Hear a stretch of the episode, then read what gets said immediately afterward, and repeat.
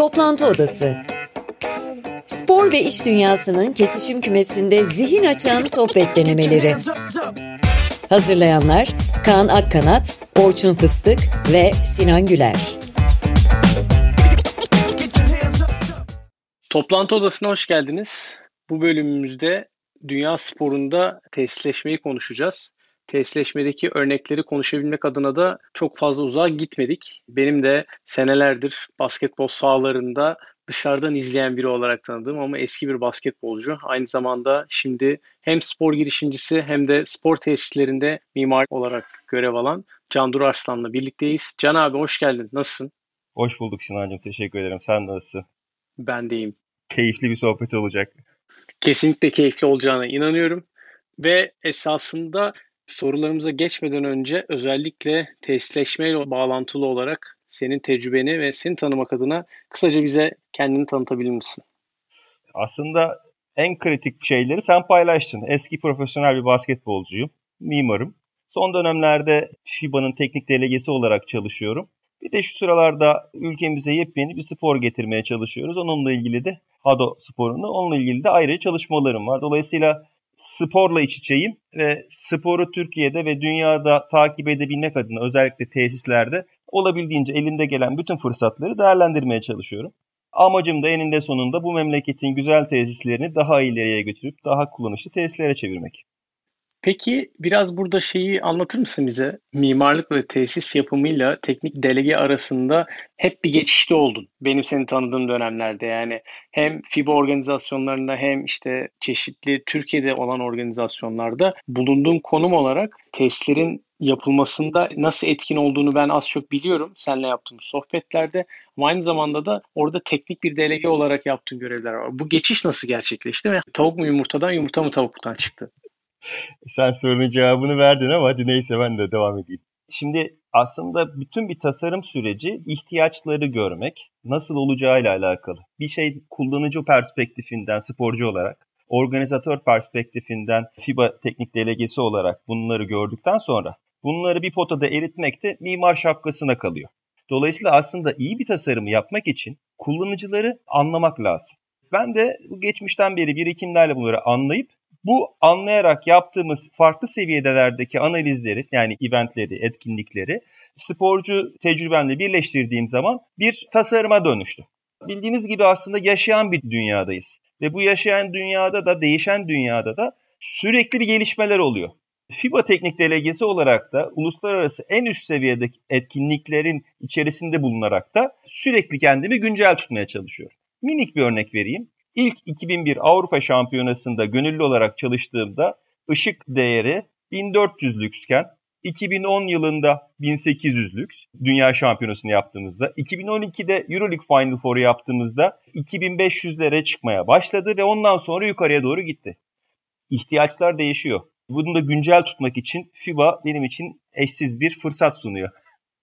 Harika. Bizim de tanışıklığımız çok eskiye dayanıyor abi. Ben tesisleşmeye yaklaşımla alakalı fikirlerini sormak istiyorum. Biliyorum çok dolu olduğunda bir konu bir taraftan deneyimlerle beraber. Filmi biraz daha geriye sardığımızda belki Türkiye'de sporun gereksinimleri konuşulduğunda hep tesis lazım. İşte tesis olmadığı için ilerleyemiyoruz. Spor kültürümüzü neden geliştiremiyoruz? Çünkü tesis yok gibi bir retorik vardı aslında belki 20-30 sene kadar öncesinde. Fakat geldiğimiz noktada da şu an aslında tesislerin de olduğunu fakat bu kültürün de çok yerinde gelişmediğini gördüğümüz bir noktadayız. Sen bu anlamda tesisleşmenin ne olup ne olmadığıyla alakalı neler düşünüyorsun? Aslında burada tesis var ama tesis kime? Tesisler nasıl organize ediliyor? Nasıl kullanılıyor? Ya bu konuda aslında ben birkaç tane şey söylemek isterim. Birkaç soruyla hatta Sinan'dan da katkı isterim. Mesela biz Türkiye'de bir spor salonunda idman yaptığımızı düşünüyorum. Orada aynı zamanda maç yaptığımızı düşünelim. Boş zamanları var. Şimdi Amerika'da okudu bildiğim kadarıyla Sinan. Amerika'da üniversite maçlarına gitti. İdman yaptığın tesislerle maç yaptığın tesisler aynı mıydı? Komik bir şekilde anlatayım bunu. Benim okuduğum okul gerçekten ufak bir okuldu ve bizde her şey aynıydı ki Amerikan futbol takımının halter salonunun ne kadar kalabalıklaştığını düşünelim. Yani orada kendimize alter yapacak alanı bile zor buluyorduk. Ama çok mutluyum ki kendi okuluma destek olabileceğim bir ortam ve kariyer sahibi olabildim. ilerleyen dönemde ve bugün sadece basketbol takımlarının kullanabildiği ufak böyle bir yarı saha şut alanı. Onun içerisinde bir tane bu pas atan makineler ve aynı zamanda gene sadece basketbol takımına özel fonksiyonel güç antrenmanlarının yapılabildiği alanlar yapıldı. Bunlara en azından bağış yapan birilerinden olduğum için çok mutlu hissediyorum kendimi ama benim zamanımda böyle bir şey yoktu aslında hikayeyi şöyle söyleyeyim. Yani antrenman tesisleri var. Bir de senin maç yaptığın 5000 kişilik, 6000 kişilik tesisler var. Bizde tesis yapıldığı zaman biz diyoruz ki tesis yaptık. 5000 kişilik, 7000 kişilik, 10 bin. E ama orada antrenman yapılıyor mu? Ne yazık ki yapılamıyor. Yani verimlilik anlamında sıkıntı yaşıyoruz. Dolayısıyla tesisler yapılıyor ama hangi amaçla yapıldığı çok önemli. Bizim basketbol anlamında yapacağımız tesislerde antrenman amaçlı tesislerimiz başka, maç amaçlı tesislerimiz başka olmalı. Biz tesis yaparken hem antrenman yapılsın hem de maç yapılsın dediğimiz zaman o tesisler ne yazık ki yeterince verimli kullanılmamaya başlıyor. Çünkü o tesislerin işletme maliyetleri karşılanamaz hale geliyor. Bizim ülkemizdeki en büyük sorun ne için yaptığımızı bilmediğimiz tesisleri nasıl organize edeceğini bilemeyen insanlara teslim ediyoruz. Tabii bunun hepsinin sıkıntısı biraz da sistemden kaynaklanıyor. Çünkü biz bu yatırımları özel sektörle yapamıyoruz. Bu yatırımları yapan devlet. Devlet bunu kendi standartlarına göre ihale metoduyla yapmak zorunda kalıyor. Bu ihaleyi yapan projeleri başka kişi yapıyor. Daha sonra işletmesini de başka kişilere vermek zorunda kalıyor. Böylece işleticilerin projesine dahil olmadığı bir sisteme başka biri gelip opere etmeye çalışıyor. Baştan aşağı sistem birbirleriyle çeliştiği için de o tesis yeterince verimli çalışmıyor. Yani bir kalifiye spor tesisi yöneticisi sıkıntısından da bahsedebiliriz sanırım senin bu yorumun üzerinden. Sadece yönetici değil yani bir tesisi spor yöneticisi bir taraftan, spor mimarı bir taraftan, bunu yapacak yatırımcılar veya erk, devlet, üniversite neyse bunların hepsi ayrı ayrı bu işin bir paydaşı olması lazım. Bizde sadece biri yapıyor, hadi sen devral diyor. Öbürü yapıyor, faz faz biri birbirine gidiyor. En sonunda baştaki söylenenle sondaki arasında ilişkiyi kimse bilmiyor. Sonra elimizde bir tane tesis var. Bu tesisi hadi yaşatalım diye çırpınıyoruz. Ki bu arada bununla alakalı bir karşılaştırma yapmak gerekirse Fenerbahçe Ülker Arena ilk yapıldığında işletme açısından farklı bir kurumla yapılan çalışmalarla birlikte sene boyu konserlerin yapıldığı, farklı etkinliklere açık olan bir ortamdı. Tabii ki de kulübün ihtiyaçları, iki tane spor kulübünün hem erkek basketbol hem kadın basketbolun orada bir şekilde yaşatılıyor olma çabası yapılabilecek etkinliklerin önüne geçmeye de başlamıştı belli noktada. Özellikle Fenerbahçe'nin Euroleague'de gösterdiği başarıyı da destekleyecek şekilde. Onunla karşılaştırmaya çalışırsam herhalde Can abinin anlattığına en iyi örnek olabilecek Zalgiris Kaunas'ın sahası. Zalgiris Arena. Çünkü ya birincisi zaten herhalde Ülker Arena ile birlikte Avrupa'daki en iyi 3-4 tane basketbol oynanan kapalı komplekslerden bir tanesi. Hem de muhtemelen Avrupa'nın en iyi işletilen sahalarından biri her haliyle.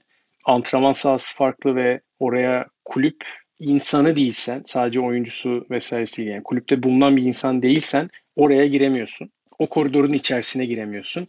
Ve ondan sonra öbür taraflara baktığında işte halkın girebileceği bir fitness alanı var. Salon takım oynamadığı her hafta bir konser yapılıyor. Tabii bugün Covid şartları ve Türkiye'deki farklı diğer eğlence sektörünün yarattığı şartları gördüğümüzde buradaki engelleri hep beraber az çok tahmin edebiliyoruz ama bu noktada iyi bir karşılaştırma olduğunu düşünüyorum aynı zamanda. İki salonunda yakından inceleme fırsatı yakalayan bir sporcu olarak. Bir eklemede bulunayım Zalgiris Arena ile ilgili. Ben özellikle gidip o salonu gezdim. Sağ olsun Zalgiris'in başkanı orada bana yardımcı oldu. Salonun içerisinde çocuk oyun alanları var. Restoranlar var, fitness merkezi var. Hatta maçın olmadığı günlerde gündüz vakti halk pazarı şeklinde orada kermes düzenleniyor. İlginç bir şekilde oradaki ufak minik bir auditoriumda toplantılar yapılıyor. Yani o salon maç olmadığı zamanda dahi aktif olabilmesi için adamlar sistemi kurmuşlar. Bizim bu bahsedilen tesislerde ne yazık ki antrenman tesisi ile etkinlik tesisi arasındaki farkı biz daha net kavrayamadık. Çünkü bir tesisin antrenman tesisi olmasıyla benzer bir örneği vermek gerekirse mesela NBA Arena'da da öyle bir şey vardı Orlando Magic'in. Zalgiris Arena'dan hiçbir farkı yok. Önde bir tane salon var. Salonun arka tarafında bir eklenti gibi bir antrenman salonu, sporcular için bir alan, bir yaşam alanı ve bambaşka bir sistem. Bunun bir öteye evrilmiş halini söyleyeyim. Barclays Arena, Brooklyn Nets'in salonuydu. Onlar bu aşağıdaki antrenman salonunu eventlerde parti alanı olarak dahi kullanıyorlar. Yukarıdan Starbucks'tan aşağıya seyredilen bir etkinlik alanı gibi gösteriyorlar. Yani pazarlama düşüncesiyle farklı bir boyuta kullanıyorlar. Bizim normalde bildiğimiz yukarıda loca varken orada mesela aşağıda bu antrenman salonunun yakınında courtside seats'te olan kişiler için özel party lunch adı altında özel localar yapmışlar. Yani bu çaptaki tesisler aslında çok maksatlı kullanılabilmesi için tasarlanması gereken yani bir League of Legends'ı biliyorsunuz. Belgeseli de seyretmiştim Netflix'te. Adamların yaptığı şeyleri görürseniz hatta şeyde de vardı. Ülker Arena'da da oldu. Böyle büyük salonlarda etkinlik yapıyorlar. Aslında tesisler bu tür farklı farklı etkinlikler ev sahibi yapabilecek esneklikte olması lazım. Ama biz ne yazık ki sadece basketbol sahası, sadece futbol sahası çünkü benzer bir hikaye aslında Türk Telekom stadı için de geçerliydi. Ülker Arena'yı çalıştıran grup başlangıçta orada konserler yapmayı düşünmüştü. Stat konserleri ancak olamadı. Türkiye'nin koşulları. Zaten yurt dışı ile Türkiye arasındaki esas fark da aslında burada oluşuyor. Yurt dışında kullanılan herhangi bir proje Türkiye'ye birebir uymaz. Türkiye'deki bir proje de yurt dışına uymaz. Çünkü bizdeki protokol kültürü, bizdeki event, etkinlik için kurulan kültür farklı. Bütün bu ülkeler arasındaki yani ben Çin'e gittiğim 2019 Dünya Şampiyonası organizasyonunda bulunduğumda Çinlilerin spor kültürü bambaşka. Dolayısıyla her ülke kendi kültürüne, kendi ihtiyaçlarına uygun olarak spor tesisi tasarlamalı ve bu tasarladığı tesisleri ancak opera etmeli. Süper. Burada ben biraz konuyu değiştireceğim aslında Can abi. Sen aslında değişimden bahsettin başlangıçta. Bu değişimin de en önemli hızlandırıcısı teknoloji takdir edersin ki. Birazcık ben burada teknolojinin aslında tesisleşmenin ve bahsettiğin işte globalin bize göre olan artılarından, işte bizim birazcık arka planda kalmamızdan vesaire ne kadar etkilediğini ve nasıl rol oynadığını soracağım aslında sana. Bu söylediğin teknoloji çok geniş bir şey oluyor ama şöyle söyleyeyim ben. Aslında büyük çaplı spor salonlarında Hedef oraya gelen insanları dışarıki dünyadan izole ederek etkinliğin keyfini çıkarıp insanların o anda o spor etkinliğiyle beraber o günü mutlu veya onu heyecanlı yaşayarak geçirmektir. Dolayısıyla sistem içerisinde ses, bu internetle beraber NBA'in yaptığı bildiğim kadarıyla bazı sunumlarda gördüm. Seyirciler arası aktivitelerle bunları bir ileriki seviyeye getirmeye çalışılıyor. Bu ne kadar ileri olursa o kadar iyi oluyor.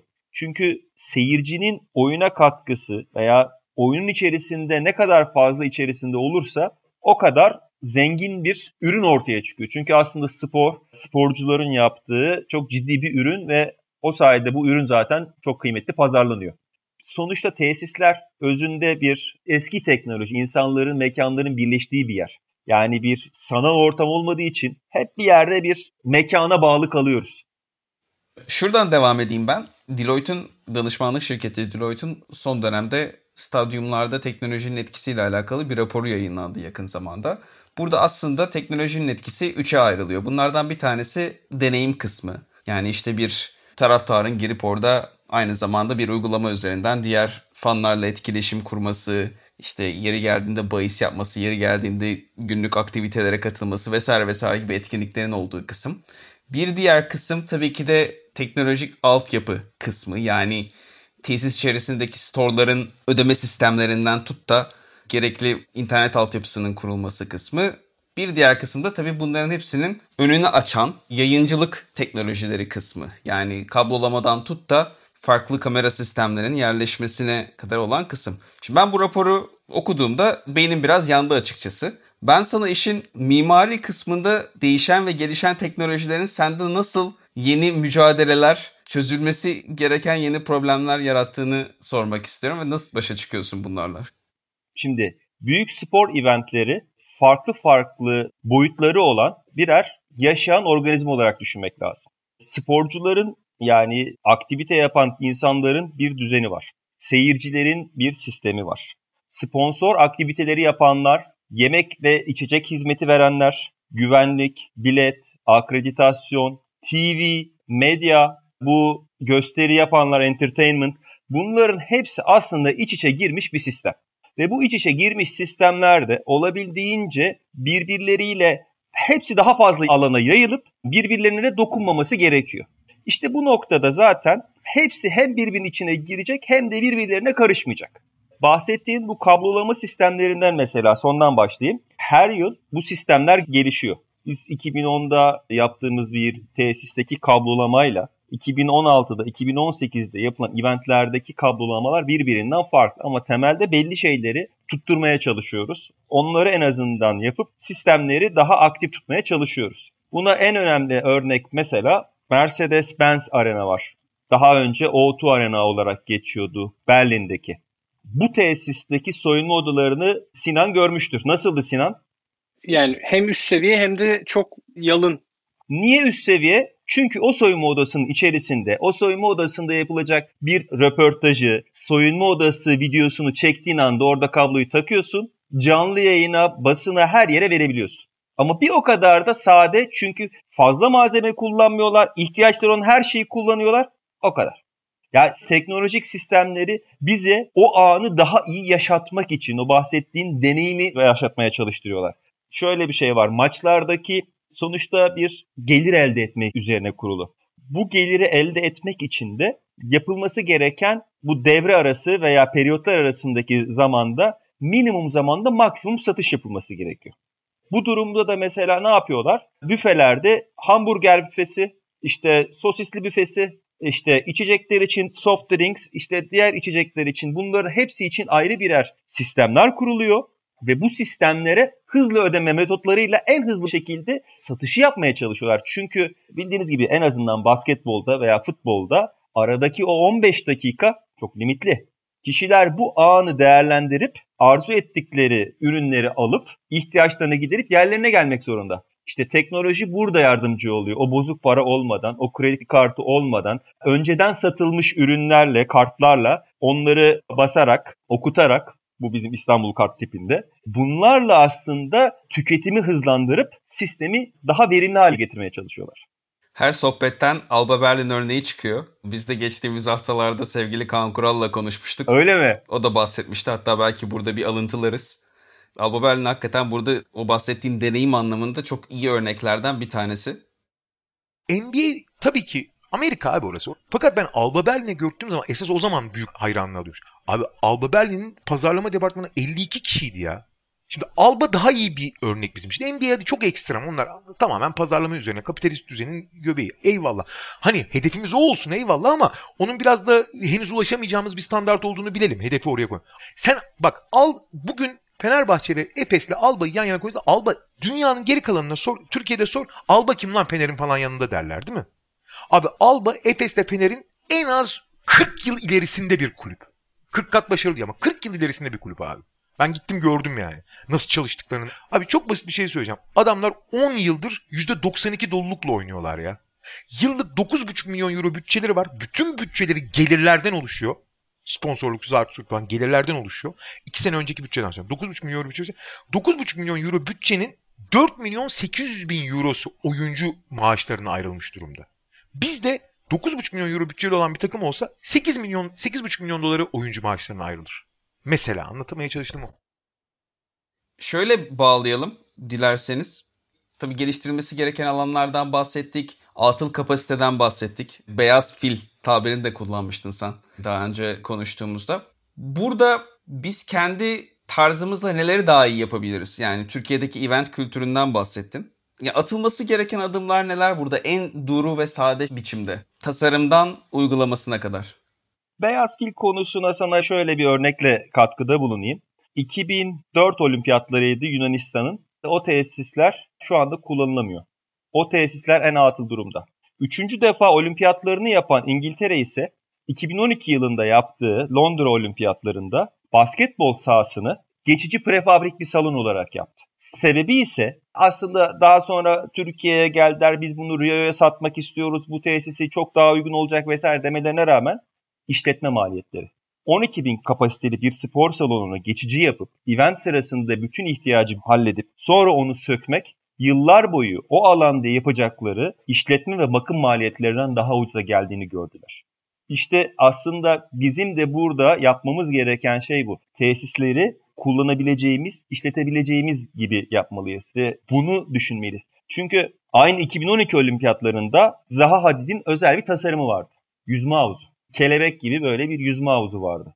O arada ihtiyaç duyulan 15 bin kişilik seyirci tribünleri var. Geçici olarak bunu yapıyorlar. Şampiyona bitiyor. Daha sonra bu 15 bin kişilik tribünleri indiriyorlar. 2 bin kişilik bir yüzme havuzuna çeviriyorlar burayı. Çünkü işletme maliyetleri. Şimdi tekrar bize geldiğimizde nasıl mı yapılmalı?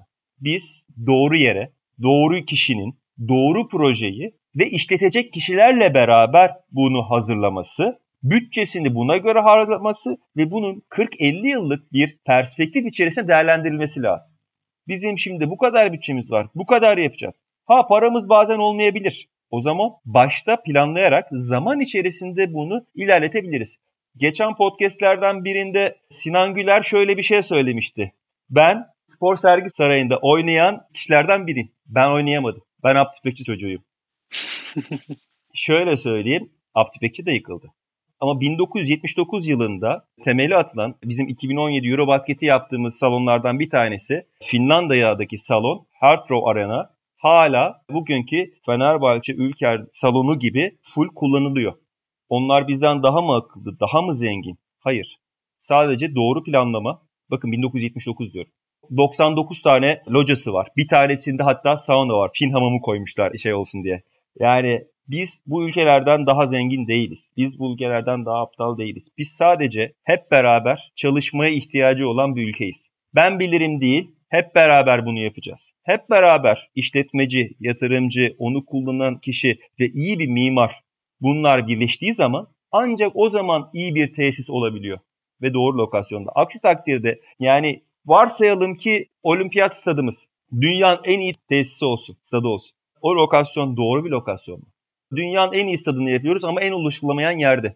Tabii bunları yaparken biraz da spor kültürü gerekiyor. Yani sonuçta annenin, babanın, ailenin de sizi spora sürekli götürüyor olması gerekiyor. Şimdi bir efsanenin oğluyla beraberiz burada. Gerçi şimdi kendi de başka bir efsane olmak üzere ama şöyle yani Necati abiyle yaptığımız sohbetleri gördüğümüz zaman insanın spora dair bir vizyonu açılıyor, ufku açılıyor. Dolayısıyla siz spor yaparsanız bir sonraki jenerasyona ufkunu açabilecek bir elinden tutabiliyorsunuz. O zaman sizin legasiniz, mirasınız bambaşka bir yere gidiyor. Ama bizde hep o an var. O an ile yaşıyoruz. O an ile ölüyoruz. Oysa biz yaptığımız tesisin 40 yıl, 50 yıl gideceğini düşünerek yaparsak o zaman bizim tesislerimizin de daha kullanışlı olmasını öngörebiliriz. Hazır olimpiyatlardan konuşuyorken Tokyo olimpiyatlarına sayılı günler kaldı. En büyük madalya umutlarımızdan Ferhat Arıcan da artistik jimnastikte Avrupa şampiyonu oldu. Bizim de destekçimiz olan Under Armour, Ferhat Arıcan'ı ve daha nice başarılı Türk sporcusunu desteklemeye devam ediyor. Umarım bu destekler ile Ferhat hem olimpiyatlarda bizi gururlandırır hem de daha nice büyük başarılara ulaşır. Abi bana çok top attın. Bir taraftan hem cevap vermek istedim bir iki tanesine. Öncelikle teşekkür ederim. Hem spor sergiyle alakalı söylediklerinle bağlantılı olarak hem de biraz böyle babama ithaf ettiğim ve babamın hepimizin spor hayatına ne kadar dokunduğunu paylaştığın için. Yani bahsettiğin şeyler o kadar doğru ki Türkiye'deki planlamanın içerisinde yapılabilecekleri aslında görüyoruz. Çünkü spor sergi sarayı şu an baktığınızda işte Lütfü Kırdar kongre salonu olarak kullanılıyor. Tabii ki de belli bir seviyede katkı veriyor ama basketbolu getirdiği yeri düşündüğümüzde basketbol için yapabilecekleri çok daha fazla olurdu. Öyle bir yerde, öyle bir salonun diye düşünüyorum ben kesinlikle. Lokasyon. Abdi apayrı bir yer. Benim için de ayrı bir yeri her zaman için var. Özellikle Galatasaray'la yaşadığımız her anın getirdikleriyle beni Abdi ile alakalı en çok güldüren şeylerden bir tanesi ki işte yenileme ihtiyacı ve oradaki planlamanın doğruluğu da önemli. Salonun sigorta sistemi yoktu yanlış hatırlamıyorsam hala toprağa bir elektrik veriliyor gibi bir şeyleri vardı. Elektrikle alakalı gerçekten çok dikkatli olmamız gerektiğini hatırlıyorum. Özellikle soyunma odaları ve farklı yerlerde. Ki bu arada sen kesin hatırlarsın Abdi İpekçi'nin nereden nereye geldiği ve nasıl değişiklikler yaşadığı da aslında çok büyük bir şey. 2001 Avrupa Şampiyonası'yla başlayan bir süreçle. Hepsinde vardım.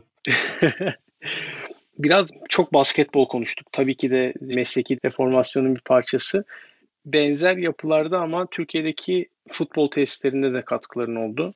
ve eminim ki yurt dışındaki bazı imkanları da görme fırsatın oldu.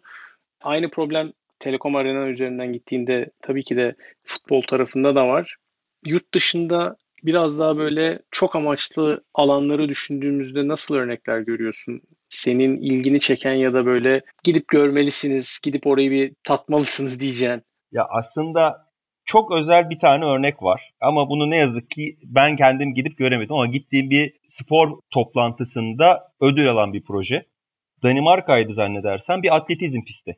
Danimarka'da özel bir atletizm pisti yapılıyor ve bu atletizm pisti aslında bildiğimiz atletler için değil, aileler için, çocuklar için, gençler için, spor yapmak isteyen insanlar için, amatör sporcular için baştan dizayn edilmiş.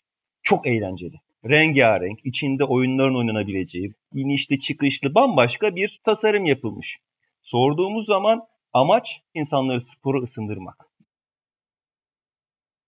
Sonuçta profesyonel spor yapmak isteyenler için, profesyonel atletler için atletizm pistleri ayrı. Ama halkın spora içine girmesi için yaptıkları çalışmalar ayrı oluyor. Ve bu benim gördüğüm en temel fark. Ha bir de şunu söylemek lazım. Şimdi 2019 Dünya Şampiyonası'nda Çin'deydim. Orada 8 şehirden 2 tanesinin kurulumu benim sorumluluğumdaydı. Dongguan ve Shenzhen. Baktığımız zaman biz her ülkenin farklı kültürü olduğunu görüyoruz. Mesela Çin'deki en büyük kriz yaratan şeylerden bir tanesinin seyircilerin ayakta maç seyretmesi olduğunu söylesem inanır mısınız? Seyircilerin ayakta maç seyretmesi yasak. Tabi Sırplar, Avusturyalılar her ikisi de benim Dongguan'a gelmişlerdi. Ayakta maç seyrediyorlar. Ortalık birbirine giriyor. Polis birbirine giriyor. Dubai'deyiz. 2014 U17 Dünya Şampiyonası'nı yapıyoruz. Bizde protokol tribün dediğimiz şey maçı en iyi seyredilen yerdir. Orada ise mesela kültürler farklılığında protokol tribünü en yukarıda. Dolayısıyla biz kendi ülkemizle ilgili yapacağımız şeylerin peşinden koşmalıyız ve ne olur kendi ülkemize ilerlemeliyiz. Tabii Sinan'ın söylediği bu uluslararası şeylere geldiğimiz zaman hani bunun dışında da başka örnekler eminim var ama artık ben yine hep basketbol ve çok amaçlı salonlara doğru yöneldiğim için çok da fazla bir şey oralara giremiyorum. Çünkü bütün gezdiğim ülkelerde spor salonu geziyorum aslında biraz da. Çünkü çok masraflı spor salonu olduğunu düşünerekten bir şekilde onları şey yapıyorum. Şimdi burada doğru planlama gereksinimine değindik Can abi. Ben çok katılıyorum hani söylediğine. Orada biraz eksikliğimiz olduğu da çok aşikar zaten. Ben belki birazcık hani globalde neler oluyor bakmak gerek dedin ya biraz rakamlardan belki bahsetmek gerekebilir. Burada daha somut konuşmak adına. Çok yakın zamanda sen Çin'den örnek verdin ama yine benzer coğrafyalar. İşte bu yaz Japonya'da olimpiyatlar olacak. Yani rakamlar zaten çok uçuk. Hani zaten biliyorsun normalde 2020 olimpiyatlarına Türkiye'de adaydı. Ve belki de Türkiye'nin alma durumu daha olabilirdi. Ama ben hani biraz rakamlara baktım. Toplam maliyeti 16 milyar dolar. Japonya Japonya'ya şu anda olimpiyatların. Bir sene atmasının da toplam maliyeti 5 milyar dolar olmuş. Yani toplamda 21 milyar dolara mal olacak olimpiyatlar Japonya'ya.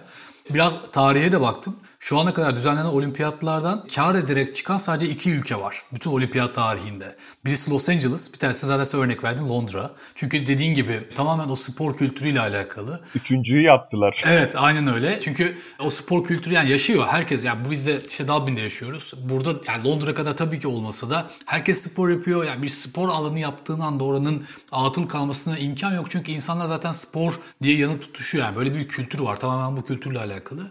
Bir diğer örneği de evet Sinan'ın söylediği gibi mesleki deformasyondan çok fazla basketbol konuştuk. Belki biraz futbola değinmek lazım. Dünya Kupası da olacak önümüzdeki sene. Katar'da olacak. Yazın olmayacak ama bu sefer işte iklimsel durumlardan dolayı. Ve Katar'a toplam maliyeti Dünya Kupası'nın 200 milyar dolar olması bekleniyor. Ve Katar'ın GDP'si 175 milyar dolar. Yani bir ülkenin bir senede harcadığı ve tükettiği paranın aslında daha üstünü sadece Dünya Kupası hazırlamak için harcıyor Katar. Tabii ki hani bu Katar'ın para diye bir mevhumunun olmaması, öyle bir problemin olmamasından kaynaklı. Ama aslında bu tesisleşmenin ki hani biliyorsun ki sen de zaten gayet iyi işin içinde birisi olarak bu giden paraların da büyük bir kısmı aslında tesisleşmeye gidiyor. Yani Katar sıfırdan 7 tane e, şu anda stadyum yapıyor. 4 tanesi bitmiş. Zaten bir tane sadece olimpiyat stadyumları varmış. Şu an 7 stadyum yapıyorlar çünkü 8 stadyumda oynayacak maçlar. 4 tanesi bitmiş, 4 tanesi hala yapılıyor ve önümüzdeki sene işte Bundan bir buçuk sene sonra Dünya Kupası oynanacak. O da tabii iptal vesaire olmazsa. Dolayısıyla çok da büyük paralardan ve kaynaklardan bahsediyoruz. O yüzden bu kadar büyük paraların döndüğü bir yerde planlamanın ne kadar önemli olduğunu zaten hepimiz iş dünyasında içerisinde olan insanlar olarak biliyoruz. O yüzden ben bu rakamları da üzerine basarak vurgulamak istedim ki birazcık senin söylediklerini ne kadar destekliyor. Çünkü tesisleşmenin büyük bir bacağı da işin maliyet kısmı takdir edersin ki. Ya şöyle bir şey daha var. Bunu da söylemek gerekiyor. Ülkemizde bazen antrenman salonu yapıyorlar. Antrenman salonunun mesela alanından veya bir antrenman sahası yapıyorlar antrenman sahasının sporculara idman yapabileceği alandan daha fazla bir alanı yan alanlar için harcıyor. Ya arkadaş bu salon veya bu stat bu sporcular için idman yapması için yapıldı. Senin orada dinlenmen öbürünün başka bir şey yapması değil. Yani bazen öyle eklemeler yapılıyorlar ki bu tesisin maliyetini arttıran veya işletme maliyetlerini arttıran hem ilk yapım maliyeti hem daha sonraki işletme maliyetlerini bu sefer tesis kullanılabilirliğini çıkıyor. Çünkü ondan sonra diyorlar ki ya çok para harcıyor bu tesis. Yani bizim en sıkıntılı işlerimizden bir tanesi de bu. Şöyle bir soru sormak istiyorum abi sana. Yavaş yavaş da toparlarız. Benim 3 senemi geçirdiğim Bremen şehrinde en çok hoşuma giden binalardan bir tanesi Weser Stadyum oldu haliyle. Çok küçük, çok tatlı ama etrafı güneş panelleriyle örülü ve bulunduğu bölgeye elektrik veren, bulunduğu bölgeye enerji sağlayan bir fonksiyonu var. Türkiye'de de baktığımızda işte bu konuda Ankara Üniversitesi'nin yaptığı çalışmaları göz attım sohbetimizden önce. Türkiye'de tesisleşme ile ilgili kararların genellikle yerel yönetimler tarafından verilmesinin bu bahsettiğin hani plansızlık, farklı partilerin birbirleriyle entegre olamaması sıkıntısını beraberinde getirdiğini öngörüyor bu çalışmalar. Bundan bahsediyorlar, bundan dem vuruyorlar bizim hadi hop şuraya bir stad yapıyoruz dediğimizde bir şey kriteri var mı? Ya bu stad topluma şunları şunları şunları katacak kriteri var mı? Şu anki şehir planlama ve spor politikalarımız içerisinde bu kutucuklar dolduruluyor mu yoksa oralarda biraz hala soru işaretleri mi? Ya çok akademik bir cevap verebileceğimi düşünmüyorum. Ama yaşadıklarıma dair bir cevap verebilirim. Bahsettiğimiz boyutta yapıların yapılabileceği alanlar zaten şehirler içerisinde neredeyse kalmadı. Dolayısıyla aslında şu anda biz bahsettiğimiz tasarım sürecinden uzakta aksine şunu söylüyoruz. Burada şu kadar bir alan var. Acaba buraya salon yapabilir miyiz? Stat yapabilir miyiz? Ki şehrin merkezinde neredeyse statların bulunduğu alanların çoğu da yeni statlar şehir dışına yapılıp oralar kullanıldığı için zaten öyle bir alan kalmadı. Dolayısıyla aslında elimizde böyle bir kriter de ne yazık ki kalmıyor. O zaman ne oluyor? Bu sefer diyorlar ki tamam biz şehir dışına yapıyoruz ama oraya ulaşım yapacağız. Ne oldu? Raylı sistemi götüreceğiz vesaire vesaire. Ama işte bizim burada bir tesis yaparken aslında yapmaya çalıştığımız şey insanların ulaşabildiği bir tesis. Çünkü şehrin dışında yapılan bir tesis günde bir sefer etkinlik için gidilir. İki haftada bir, haftada bir. Ama geriye kalan 13 gün 6 gün ne olacak o tesis? Ne için kullanılacak? O bakım, o işletme maliyetlerini kim karşılayacak? Dolayısıyla aslında şehir merkezlerinde yapılan tesislerin geçmişte aslında böyle bir pozitif yanı vardı. Çünkü diğer günlerde farklı farklı disiplinlerde onun içerisinden yararlanabiliyorlar. En basiti Burhan Felek Spor Salonu, Burhan Felek Stadı. Hepimiz atletizm yapmışızdır orada. Yani bilmiyorum atletizm yapmamış bizim İstanbul'da olup da orada atletizm yapmamış bir sporcu herhalde yoktur.